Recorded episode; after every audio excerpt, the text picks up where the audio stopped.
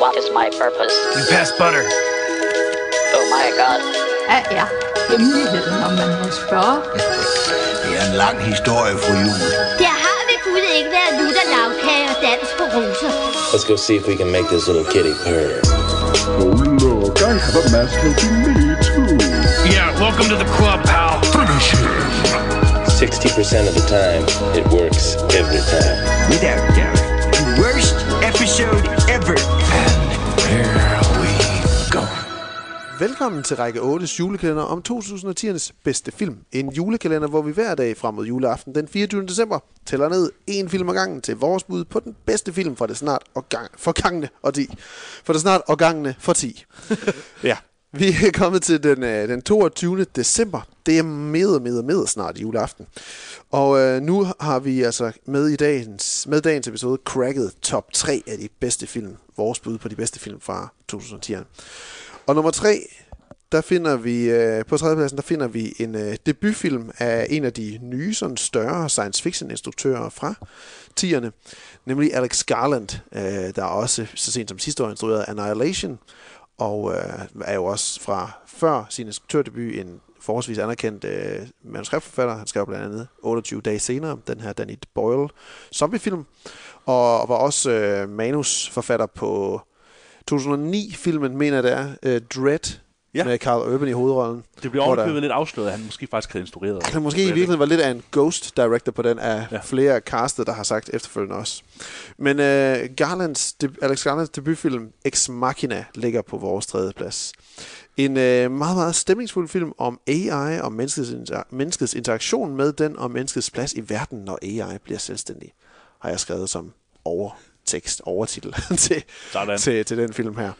Øh, det var jo en film, som jeg kan huske, du glædede dig sindssygt meget til at se, Jens, her tilbage fra tilbage i to tusind og femten, to tusind og fjorten. Det var det en af de her film, som jeg snakker tit om. Hvornår var det egentlig, lige den kom? Men, øh, men vi klassificerer den som en to tusind og femten-film. Er det ikke sådan? Jo, Eller, ja. jo det var der, hvor vi kunne se den på Netflix, ikke? Ja, to tusind og femten, lige, ja, lige præcis. Det var en film, du glædede dig enormt meget til at se, og som jeg så fik lidt øjnene øh, op for efterfølgende. Og jeg i trolig, utrolig lang tid sagde, ja, jeg glæder mig også til at se Ex Machina, indtil jeg så... Ja. Nå ja, det kommer af Deus Ex Machina. Ah, det giver mening. Ja, latin er et dødsprog, så det er jo også lidt øh, firkantet at sige, hvordan det skal udtales. Det er det, det er det, ja. Og hvad, hvad er det Deus Ex Machina, det betyder, Jens? Det betyder Gud uden for maskinen, og det er noget, man bruger typisk om, øh, om fortællinger, der lige pludselig ændrer sig, ved at der kommer nogen udefra og... og flytter rundt på tingene. Ja. For eksempel, når øh, hobbiterne lige pludselig bliver reddet af Gandalf, så optræder Gandalf som en Deus Ex Machina. Altså, mm. han er en figur uden for hele fortællingen, som kommer og ændrer på fortællingen. Ja. Og når man fjerner Deus fra Ex Machina, så bliver det jo i virkeligheden bare maskinen uden Gud. Ja. Og det er jo rigtig, rigtig spændende øh, at tænke ind i Ex Machina-filmen her, som øh, har et meget, meget øh, spinkelt cast med Domhnall Gleeson som Caleb, Oscar Isaac som Nathan, og øh, Alicia Vikander i sin gennembrudsrolle, må man nok sige, ja. øh, som Ava, den her Artificial Intelligence robot-androide, hvad man vil, hvad man vil kalde hende. Og, hedder robotten også det i uh, Wall-E egentlig, eller hvad hedder den der? Den hed Eva. Der hed Eva. Okay. Jamen, det, det ved jeg, fordi jeg lige har set Wall-E øh, også en del gange. Ikke lige så mange så gange som Monsters Inc, men også en hel del gange. Den er også rigtig, rigtig sød. Fantastisk flot. Ja. Nå, den, øh, den hører ikke i to, til i tyve tierne. Øhm, Men Ex Machina er en film, som vi begge to har fået set et par gange efterfølgende siden sin, øh, sin premiere. Og, og hvad er det, der får dig til at vende tilbage til Ex Machina, Jens? Det, der er ved Ex Machina, det er, at øh, øh, som vi sagde før, grunden til, at jeg godt kunne interessere mig for øh, Ex Machina, det er, fordi jeg er jo dybest set en, en meget stor science fiction-nørd. Lige siden min mor, hun viste mig Star Wars og sådan noget, så har jeg ligesom været fascineret af, jamen, hvordan skulle det fungere ikke med robotter og maskiner, der ligesom agerede på egen hånd, ikke? Og hvordan er vi ligesom på vej hen frem mod øh, den singularitet, der bliver nævnt i filmen, hvor øh, kunstig intelligens ligesom er selvudviklende og når sådan en, øh, en fuldstændig fraværende tilstand fra menneskeheden. Ja. Og grunden til, at det fungerer så godt i Alex Garlands film, det er, fordi den er så, så tight pakket omkring øh, det her fænomen, at... Øh, det helt simple er jo bare, at, øh, at Caleb, han, øh, han skal ligesom teste og se, om den fungerer, og, og det finder vi ud af med det samme, at det virker ret meget, som om den gør det. Og så det er de her dialoger, der er mellem Nathan og Caleb, der, der ligesom er så fantastiske, fordi at, øh, at Oscar Isaacs figur Nathan bliver ved med at bringe nogle nye tematikker på banen, og bliver ved med at sige, jamen, hvordan er det nu med Gud, og hvordan er det nu med Jason Pollock og kunsten, og hvordan er det med seksualitet og sådan noget. Ja. Altså, vi, jeg sidder hele tiden og forstår nøjagtigt, hvad øh, Alex Garland har tænkt med hver eneste dialog, eneste replik, eneste scene. Og det er derfor, jeg synes, at Ex Machina er så fed at vende tilbage til, fordi jeg kan sidde sådan og, og virkelig, man kan sige, tænke videre i det, ikke? Og især det her med Deus Ex Machina, Gud uden for maskinen, ikke? At, at det var først nu her, jeg mærkte til, hvor meget bibel der egentlig er i, i filmen, med de her syv sessioner, som den er bygget op omkring med Eva. Ja. Og det er jo gennem karakteren Caleb, spillet af Domhnall Gleeson, som, øh, som bliver vores indgang til den her lille mikrokosmos af en, af en lidt fremtidig verden, hvor han bliver udvalgt igennem en, øh, en konkurrence i, hans, i den virksomhed, han arbejder i, Blue Book, vist nok, øh, som også er en skabning, en søgemaskineskabning, den største i verden, ja. øh, skabt af Nathan. Øhm, og så bliver han udvalgt til at skulle deltage i et eksperiment og komme og møde ham i hans øh, private afsidesliggende øh, skov hjem, øh, som også er et meget flot futuristisk skabt designet øh, location, de har opbygget her. Og, øh, og så, så bliver han jo ellers kort derinde i øh, udsat for øh, testen, og han bliver spurgt omkring Turing-testen, og Turing-testen det er jo den her øh, test om, om mennesket er i stand til at afgøre om hvorvidt en anden part i en interaktion er en maskine eller ikke en maskine, er ergo et menneske, en selvstændig tænkende øh, eksistens. Og, og det er jo igen, det er indgangen for Caleb til den her, og det, det er jo virkelig, virkelig spændende måden, han så, man ser første møde. Det er jo utrolig godt sku- spillet øh, af alle de her tre karakterer. Ja. Caleb er den meget sådan, altså sådan rolige, afventende, og så voldsomt nysgerrig også, så snart han får lov til det rigtige at træde i, træde i vandet. Øh, hvor Nathan er den her sådan ret altså, narcissistiske, egocentrerede, kæmpe tænker, øh, og, og meget sådan gudagtige karakter jo. Ja. Fordi han har skabt Eva, og Eva lader til at være en karakter, der hele tiden ved lidt mere, end hvad hun giver udtryk for på en sin vis. Men i det første møde mellem Caleb og Eva, der, det, der virker det tydeligt, som om Caleb han stadigvæk er meget i tanken, at han skal ind og tale med en computer, yeah, eller en kunstig intelligens. Og det er i måden, han sådan taler på. Og han udfordrer tal- hende, ikke? Og udfordrer hende, ja. Han ja. taler meget sådan øh, præcist og, og kortfattet og, og meget tydeligt, fordi det er, jo, det er jo en computer, og der kan jo ske de mindste fejl, hvis der er computeren, den misforstår noget, der bliver sagt. Ja. Men ret hurtigt så finder han jo faktisk ud af, at der er meget mere til Eva. Han aner ikke, hvor langt i sin udvikling hun jo i virkeligheden er. Øhm, vi snakkede også om det lige her en af de foregående dage, hvor, hvor sjovt det er at tænke, øh, det var dig, der kom på det, Jens, der, hvor sjovt det er at tænke Ex Machina i relation til Her-filmen, ja. Spike Jonze-filmen, vi havde for et par dage siden, og hvor vi jo hør, så uh, Samantha, den her anden A I O S, som jo så ikke er fysisk gjort, øh, hvordan den udvikles til at have egne tanker, så, så vidt så det er, at de ligesom selv vælger, eller hun selv vælger at, at forlade sin rolle som, som O S, operativt system. Og så er vi jo så over i den fysi, fysisk, fysisk gørelsen af den O S, så at sige, yeah, nu her med Eva.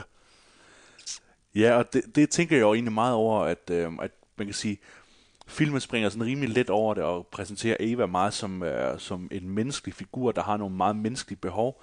At, øh, at Garland, han gør det ikke sådan, han gør det ikke helt så kompliceret, som Jones gør i, øh, i, i Her, ved ligesom at, at, gøre, at gøre computeren til så hurtigt tænkende, at den ligesom transcenderer menneskehed. Her der bliver Eva meget sådan en, øh, en helt basalt nyfødt, som gerne vil ud og opleve ting, og, og gerne ligesom vil have sin egen identitet, ikke, ude i verden, og... Øh, Um, og det er jo sådan ligesom hovedcenter omkring den her thriller, som det jo dybest set er. Uh, ja. Uanset hvor man er henne i filmen, uanset på hvilket niveau man er, så tror jeg, man vil nyde at se Ex Machina, fordi ja. i bund og grund så er det en ret fed trailer. Um, allerede som du siger, i mødet med, uh, med Eva, så finder man ud af, at hun ligesom kan kommunikere med Caleb, uden at, uh, at Nathan ved det. Ja. Uh, ligesom under de her hvad det, uh, afbrydelser på, ja, strømafbrydelser, uh, som hun er i stand til at skabe. Og, og det samme er jo lidt med Nathan, ikke? At Nathan, han er meget sådan, uh, som du siger, gudagtig og, og opfører sig hele tiden meget uh, mystisk, så vi ved aldrig helt, hvad han bruger uh, Caleb, hvad han bruger Caleb til, og hvad hans egentlige hensigt er, og den spænding er bare super drivende for, uh, for filmen, der jo netop kun foregår på det her meget futuristiske hus, og så i det her, uh, de her flotte norske miljøer, som de bevæger sig i. Ja. Øhm, Øh, som du siger, Caleb er en rigtig fed karakter, fordi han er sådan den, den meget øh, naive, men samtidig også øh, dygtig, øh, tænkende øh, figur, så der opstår hurtig kemi mellem de to skuespillere, Domhnall Gleeson og øh, Oscar Isaac, synes jeg. Ja. Og det virker meget som om, at de, at de ligesom har et, et meget autentisk sådan, øh, mentor-lærling-forhold, øh, og hele tiden ja, ja, ja. udfordrer hinanden og sige ting, og sådan hele den her finesse med, at... Øh, at Caleb han refererer nogle ting, han har læst i forskellige bøger, og, og Oscar Isaac, eller undskyld, Nathan, han hele tiden bliver med at sige, at det er fedt citat, du har, og, ja, og Caleb må så rette ham igen. Ja, ja. Ja. Og Nathan, han stiller ham hele tiden spørgsmål, for ligesom at se, for at udfordre hans intellekt, og, og, og, og Caleb i mange tilfælde er i stand til at svare et tilfredsstillende svar også. Øhm. Og, altså, den her gudetanke, det er tydeligt, det er noget, Garland, han rigtig godt kan lide at arbejde med, fordi det er også ja. bare... Karakteren Ava, det er jo en afart af navnet Eva, som ja. var den første kvinde, og den første øh, mand, hun møder, det er jo Caleb, øh, udover hendes skaber, altså Nathan. Mm. Øhm, og så er der også bare, så er der tanken om den her, den uretfærdige Gud også, når man kommer frem til slutningen, og hvordan, hvordan man sådan fra gammel tid og gamle historier hører mange, hører, er der, hvor der er mange af de historier, der ender med, at, at guderne, de, de må... Øh, håndtere et oprør, eller at, at de troende, de, må, de, de starter et oprør mod deres guder, og så at sige befrier sig fra sine guder også på den ene eller den anden måde. Så der, det bærer den jo også med ind i sig. Øhm, og så er der også jamen, hele, hele æstetikken omkring setupet. Der er det her træ, der er, er meget sådan tydeligt. Det ene lader ja. til at være noget af det eneste form for natur, som Ava hun kan, kan relatere til, for det rum, hun ligesom er lukket inde i. Øhm, En anden af de ting, som, som er en del af, af Turing-testen for, Turing-testen for at vende tilbage til den, en ud, yderligere visuel udfordring, som Nathan han har påduttet øh, Ava og øh, Calebs fortolkning af Ava, det er, at hun jo nærmest er måske, ja, måske man sige, halvfems procent maskine visuelt, udseendsmæssigt. Og så har hun selvfølgelig an- ansigtet, der er menneskeligt, og så hendes hænder og fødder. Og det er der jo bare yderligere til Calebs udfordring med at skulle se hende som noget andet end, end en maskine. Men det er også det, som Caleb finder ud af undervejs, at det er virkelig ikke det om Ava, hun er en maskine eller ej, som Nathan gerne vil undersøge. Nathans rigtige test, som jeg ser, det er mere, at han vil finde ud af, har han skabt øh, sjælen i maskinen, så at sige. Mm-hmm. Øhm, og Og, og det er det, som Caleb så også langsomt finder ud af øh, undervejs. Og det, det er en fantastisk måde, hvordan både altså hvordan Garland og Nathan, jeg tror Nathan han fungerer lidt som sådan en øh, en pendant til Garland i måden han ligesom i måden hvordan Garland han forsøger at snyde os som publikum og hvor ja, vi så ja, lidt ja, ja. mere Caleb, ja. fordi jo længere vi kommer ind i filmen, pludselig så kan man som publikum og som Caleb tro, at Caleb måske også bare er en del af eksperimentet. Yes, yes. På den måde, at han ikke selv er menneskelig. Og ja. det er jo en fantastisk scene, og jeg kan huske fra traileren, fra traileren, der tænkte jeg, oh my god, hvad er det for noget, det her? Det ser fuldstændig vanvittigt ud. Selve den del er forholdsvis hurtigt afklaret. Det er måske, det er måske sådan en ting, jeg godt kunne have ønsket, var sådan endnu mere mystisk. Lidt eller lidt eller hvad hedder det, øh, øh, Descartes, er, er han replikant, eller, ja, ja, ja. eller, eller er han menneske, ikke? Og den der konstante debat, der kan være om det.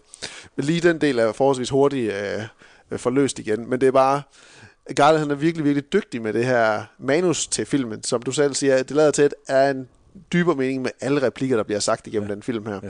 Og han er virkelig, virkelig god til at drage os ind i den her meget, meget snævre verden, som vi er i, i forbindelse med at være i det her rigtig, rigtig flotte, æstetisk, men simple hus. Hvis man ligesom skal bruge det udtryk, der hedder Occams ravkniv omkring en fortællemåde, så synes jeg, at man har øh, gjort det perfekt i forhold til Ex Machina, netop som du siger, at Alex Garland har, har ligesom skåret ind til benet og, og givet os præcis det, vi har brug for, for at forstå øh, filmen, vil jeg tro. Øh. Det er klart, at øh, man er altid et bestemt sted i forhold til, hvordan man kan forholde sig til øh, noget så, noget så, ab- noget så abstrakt som kunstig intelligens, ikke? Og det er det, man bliver bedt om at, at forholde sig til her.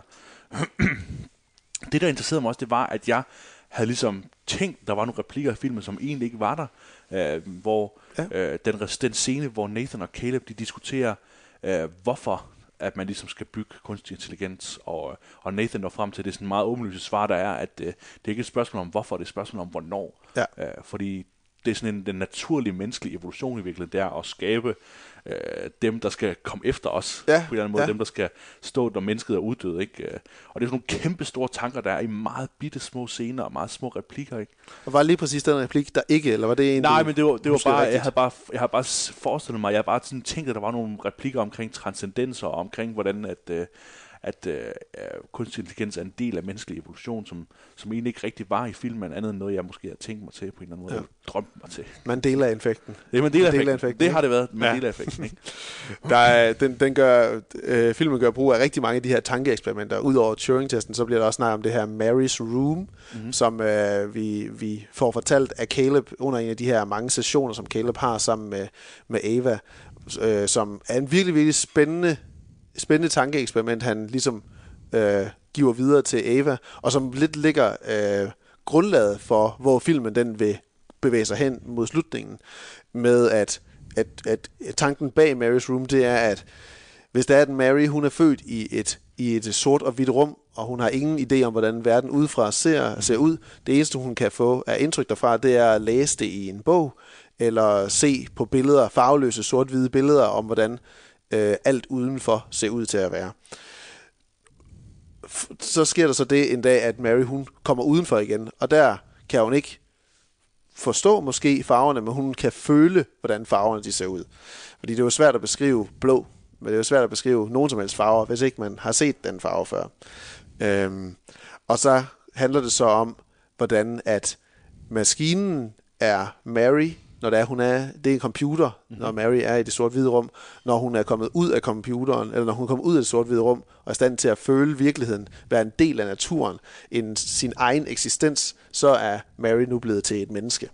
Og det bliver jo hele kimen for Ava også, og man kan se, hvordan det resonerer, lige præcis den der ja. øh, historie, Caleb fortæller, hvordan det resonerer inde i Ava, fordi man også ser hende forestille sig billeder af, af naturen derude. Og det er en meget spændende scener, fordi det virker som sådan nogle flash-forwards lidt. Også fordi, at det virker som om, eller det virker så ikke som om, men det er framet på den måde, at, at Ava, hun kigger på os. Og der, der tænker jeg jo, at hun kigger på Caleb, fordi at filmen den peger hele tiden i retning af, at Caleb skal være hendes øhm, ja, tråd ud derfra. Og når man kommer frem til slutningen, så er det jo en langt mere grotesk slutning, vil jeg sige. Altså på den måde, at den er langt Den er vildt overraskende, og så, stadigvæk, når jeg genser filmen, så, har jeg, så kan jeg svært ved at forstå de valg, Ava hun tager til allersidst øh, i relation til øh, Caleb. Men, men det bliver nok en del af det der med, at for maskinen, der er mennesket et fejlbårent system på, en, på sin vis. Maskinen er på den måde bedre, ligesom den, som vi snakker om i Her. Maskinen, A I'en, er i stand til at være så meget mere end mennesket, og dermed også bedre end mennesket. Så hvorfor skulle hun ikke bare gå ud og være fri fra, fra alle på sin vis? Der er på en eller anden måde noget fantastisk ikke, ved at høre hver eneste ting, Nathan ligesom profeterer, ikke, det kommer til at være sandt i forhold til den film, vi ser og udfolde sig. At, ja. at, at han bliver ligesom ved med at sige, jamen, øh, du skal huske på, Caleb, at for at hun skal være rigtig menneskelig, så skal hun også opfylde de her øh, betingelser. Ikke? Og det betyder blandt andet, at hun skal kunne lade sig om, og, ikke? Og hun skal ligesom kunne narre dig og sådan noget. Og, ja. og det ser vi så ultimativt konsekvenser af i det sidste, ikke? At, mm. øh, at for, for, altså netop som du siger, at det, der er et eller andet indtryk af, at, at hun lidt virkelig er øh, meget mere end et menneske, men på en anden måde også, man kan sige, modsat Samantha, så er hun, øh, for her, så har hun øh, ligesom taget fat i menneskets skyggesider, og så vredet det om, ikke, og brugt det, brugt det imod menneskene i, til sidst her. Øh. Ja. Og sådan en fed måde, som, øh, som hvad hedder det, Nathan også ender på, med, han siger, this is fucked up shit, eller sådan noget, siger han, ikke, ja. øh, mens, han for, mens han forlader Eva. Øh, ja, altså noget af det, som jeg nød her ved anden gang, eller ved tredje gang, fjerde gang, hvornår jeg sidst har set den, ikke, øh, det var, at jeg så ligesom, at de modeller, der før har været, før Eva hed øh, Lilith, okay. øh, som en ekstra reference til noget bibelsk, ikke, med, ja. Eller til, til jødisk religion med øh, den her Lilith, den første kvinde, som ikke ja. Blev underkastet af Adam, ja. øh, som underkøbet var skabt af samme ler, ja. Hvorimod øh, Eva jo blev skabt af et ribben, for ligesom, at hun skulle underkaste sig af Adam på den ja. Måde. Øh, Så igen, der er jo masser af flotte referencer, og, ja. Og bare det, at øh, Nathan han siger, it's all Promethean, ja. Det er jo en reference til, øh, til Prometheus og den her myte om Pandoras æske, og, og hvordan grækerne ligesom havde deres skabelse ja. af mennesket i, i den mytologi. Ikke? Ja, og der er vitterligt Pandoras æske, han, han åbner ved, ved skabelsen af, af, af Eva og de ja. andre ja. Øh, modeller eller androider. Det er jo, som du sagde, en, en thriller, jo praktisk en sci-fi thriller, der er virkelig godt understøttet rent musikalsk af Geoff Barrow og Ben Salisbury, som han også har med til at score på Annihilation. Øhm, det, det er en virkelig, virkelig øh, stemningsfyldt og intensiverende øh, score, de har lavet til, øh, scenen, øh, til filmen her. Og det er, også, det, det er så fantastisk, hvordan de bruger lyset. Det her røde lys, der kommer i hele bygningen, når det er, at øh, Eva hun laver de her power øh, shortcuts. Mm-hmm. Og, og vi bliver synket ned i sådan en anden Sta- hvad hedder det, anden sfære af forståelse, også mellem Eva og Caleb, hvor de f- tror eller føler, de har en, en lukket kanal at kunne tale ind i. Øhm, og så de, de her, der er jo en, en skræmmende, skræmmende scene, hvor der er Caleb, han, han ser nogle af de her overvågningsoptagelser fra før i tiden, en af de her videodagbøger, eller hvad man skal kalde dem, som Nathan han har, han har holdt over sin, sin udviklingsfase med, med, med androider-typerne eller modellerne, hvor man nu ser, hvordan nogle af dem her, de gik uh, amok uh, i, i testforsøgene. Uh, fordi de jo nok på et eller andet tidspunkt blev presset så meget ud i, at um, deres selvforståelse var virkelig, deres sjæl var også skabt og, og reel, og når man kan se sin captor, eller sin tilfangetager, men ikke kan slippe ud, det må jo være forfærdeligt, og så er de jo gået amok, øh, og det, særligt den her scene med en, en, en af de her androider, der ligesom hamrer så meget med hænderne på, øh, på væggen under et op- overvågningskamera, ja, til, så de til sidst ryger helt af, og der bare er de her øh, metalbolde af armdelene tilbage. Det er, det er, meget, det er sådan meget forstyrrende, ja. øhm, og det tilføjer bare noget til den ja, grusomme situation, Caleb han pludselig opdager, han er, han er blevet ufrivilligt del af. Det er, jo, det er jo typisk ikke, når man ser film, så synes jeg jo, at, øh, at man kan se dem på tre forskellige måder. Man kan enten se dem, hvor at man hele tiden synes, at filmen halser efter det, man godt selv ved. Altså, når du ser en film, så har du allerede regnet ud, hvad der skal ske, og du har allerede ligesom tænkt, jamen, hvad er det, hvad er det filmen gerne fortæller, og så sidder du bare og venter på, at filmen fortæller dig det. Mm-hmm. Så er der andre film, hvor du sidder sådan og nyder, at filmen ligesom gør nøjagtigt det, som du øh, regner med, og du ligesom har en, en mere øjeblikkelig dialog med det. Og så synes jeg, der er en film som Ex Machina, der hele tiden på en eller anden måde foregriber dine tanker, før du har dem selv. Så når for eksempel, at, at Caleb begynder at tvivle på, om han selv er en, en, en kunstig intelligent maskine, ikke? Så, så er det før, du selv har tænkt det, ikke? Og så sidder du måske ovenikøbet og tænker, åh, oh, det er jo selvfølgelig rigtigt, selvfølgelig er det vigtigt, at filmen ligesom præsenterer denne tvivl, fordi scenen før nærmest, der har vi haft en dialog om, jamen er han selv programmeret til at synes, at sorte kvinder er det lækreste, han ved, ikke? Altså, ja. Hvordan er programmering, ikke? Og hvordan, mm. hvad betyder programmering egentlig i forhold til, til os mennesker? Og så bliver man jo tvunget til at stille sig selv utallige spørgsmål, ikke? Om, om fri vilje, om følelser, og, øh, og sådan generelt set ikke det, vi alle sammen siger. Jamen film handler om, hvad det siger at være menneske, ikke? Når man, når man siger, jamen den her film handler om, hvad det siger at være menneske, så er det ret nemt at slippe afsted med, fordi alle film handler om, hvad det siger at være ja, menneske, ikke? Ja. Men den her film prøver lidt at stille de her filosofiske spørgsmål på en måde, hvor at ja. du som seer kommer til at tænke dem selv øh, dybest set, ikke? Ja, hvor, hvor starter mennesket? Ja. På sin vis. Ja, hvor starter mennesket, og hvor, hvor slutter robotten, ikke? Og maskinen ja. i det hele. Øh, Robot, som i øvrigt betyder slave på ja. serbisk, vi snakker. Okay. Ja. Det er en, en, en helt igennem fantastisk film. Den var nomineret til et par øh, Oscar-nomineringer, blandt andet for bedste øh, øh, manuskript, eller øh, adapteret manuskript, det kan jeg faktisk ikke lige huske, om det er originalt eller adapteret, af for Alex Garland, og så vandt den jo også bedste visuelle effekter. Højst overraskende. Øh, høj, højst overraskende. Ja. Højst overraskende. I Nå, forhold til, hvor, hvor... Ja, lige præcis trykfordelingen. Øh, I forhold til, hvor, hvor, hvor smalt den er med sine visuelle effekter. De spiller bare så godt, og det er jo særligt omkring øh, kreationen af Eva. Øhm. Ja, fordi traditionelt set, så er det special effects-kategorien har været sådan noget more is more. At, ja, lige præcis. At det, det er der, hvor blockbusterne, okay, ja. så får de den pris. Det er the, the popular film category, ja. uh, taget på forskud. Ikke? Ja, lige det. Ja. Øhm. Uh, Alicia Vikander, hun vandt jo året efter uh, en Oscar for, i to tusind og femten, så det er jo selvfølgelig en to tusind og fjorten-film, hvor det her var Ex Machina, uh, for sin rolle i The Danish Girl over for Eddie Redmayne. Yeah. Og det, der, det kan jeg også huske, vi snakkede om, det var jo i virkeligheden Eva, hun burde have vundet en Oscar-rolle, uh, eller Oscar-pris uh, for. Hun er langt fra den første, der har spillet en maskine eller kunstig intelligent uh, android, eller hvad det er, men, ja. men hun er klart en, der gør det bedst, ikke? Ja. Uh, kontra en som Arnold Schwarzenegger, der gør det på sin måde, og så Blade Runner og Rutger Hauer, der gør det på ja. hans måde, og, og og så videre, og så videre. Ja. Der er utallige eksempler. Ja, præcis. Der er mange måder at gribe den på. Måden, ja. Alicia Vikander gør det her i samarbejde med Garland, den, er, den føles ret unik, og som et nyt, et nyt øh, ny pedestal og stile efter, når der er, man skal lave film omkring kunstig intelligens øh, ja. i fremtiden. Ex Machina, den er jo, altså den er jo på alle mulige måder dømt til at være ikke bare over tid, men altså århundreders mest betydningsfulde film. I det øjeblik, vi når til det her uundgåelige øjeblik i, uh, i menneskets historie, hvor kunstig intelligens er en realitet, ikke? Så kommer vi jo til at se på Ex Machina og se, jamen det var, ja. det var nogenlunde sådan, det var. ja. Forhåbentlig ikke, altså forhåbentlig ikke, at det præcis bliver sådan, det er, men, men alligevel, altså profetien kommer ligesom til at, at gå i opfyldelse, uanset hvad, nærmest. Ja, på et eller andet tidspunkt skal det nok løse nogen og, ja. og bruge, øh, bruge hele Googles øh, datasæt til at skabe en kunstig intelligens. ja. Jamen det er også, det er også noget, og vildt ikke, den foregriber det der, den her big data-følelse, ja. der, der på hvad skal man egentlig bruge big data til?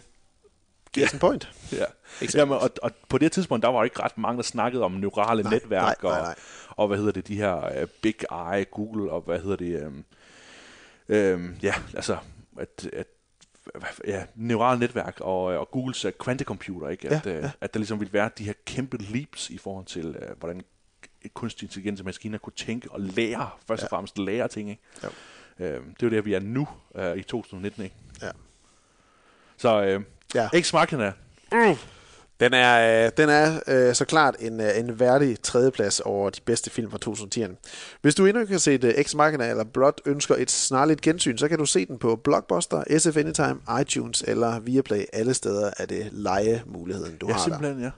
Desværre så ligger den ikke lige på Netflix eller Viaplay Nej. gratis, eller, eller H B O Nordic, for eksempel, den sags skyld. Der er faktisk ingen indtil videre øh, H B O Nordic-referencer til, at de ligger der. Vi har kun give i hvert fald. Nej, ikke nogle af de film, vi har Playpilot. Det er Playpilot, vi bruger. Det er Playpilot, vi tager ja. udgangspunkt i, ja. Ja, ja. Det er muligt, at den ikke inkluderer det. Men øh, det var dagens episode. I morgen så er det den treogtyvende december. Ja. Og så, øh, så lille juleaften. Præcis. Det bliver spændende at se, hvad det er, vi har på øh, programmet der. Øh, vi lyttes ved i morgen. Glædelig jul. Glædelig jul.